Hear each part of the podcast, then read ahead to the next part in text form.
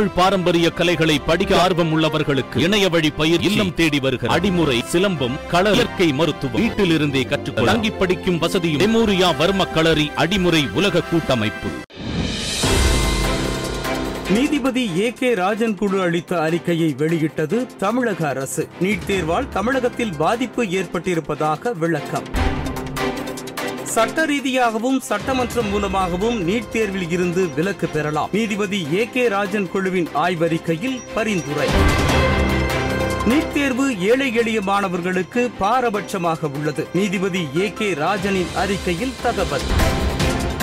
ஊரக உள்ளாட்சி தேர்தலில் இதுவரை ஐம்பத்து நான்காயிரத்து நாற்பத்து ஐந்து மனுக்கள் தாக்கல். நேற்று ஒரே நாளில் முப்பதாயிரம் பேர் வேட்புமனு அளித்தனர். ஒன்பது மாவட்ட ஊரக உள்ளாட்சி தேர்தலுக்கான வேட்புமனு தாக்கல் நாளையுடன் நிறைவு. அமெரிக்க அமைச்சருடன் மத்திய அமைச்சர் ராஜ்நாத் சிங் ஆலோசனை. ஆப்கானிஸ்தான் விவகாரம் தொடர்பாக முக்கிய ஆலோசனை நடைபெற்றதாக தகவல். கடந்த எட்டு மாதங்களில் எண்பத்தி ஒரு கோடி பேருக்கு தடுப்பூசி செலுத்தி சாதனை. தடுப்பூசி உற்பத்தி அதிகரிக்கப்பட்டிருப்பதாக மத்திய சுகாதார அமைச்சகம் தகவல். கேரளாவில் தகுதி படைத்த தொன்னூறு சதவீதம் பேருக்கு முதல் தவணை தடுப்பூசி. ஐந்து மாவட்டங்களில் நூறு சதவீதம் பேருக்கு முதல் தவணை தடுப்பூசி போடப்பட்டிருப்பதாக மாநில அரசு தகவல்.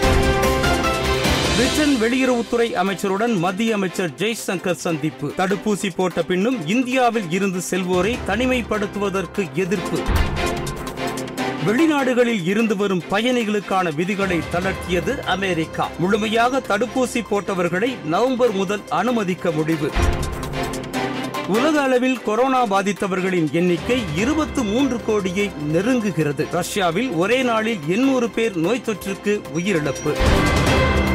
ஐபிஎல் கிரிக்கெட் போட்டியில் ஒன்பது விக்கெட் வித்தியாசத்தில் கொல்கத்தா அணி வெற்றி. தொன்னூற்று இரண்டு ரன்களில் அனைத்து விக்கெட்டுகளையும் இழந்தது பெங்களூரு அணி. Thank you.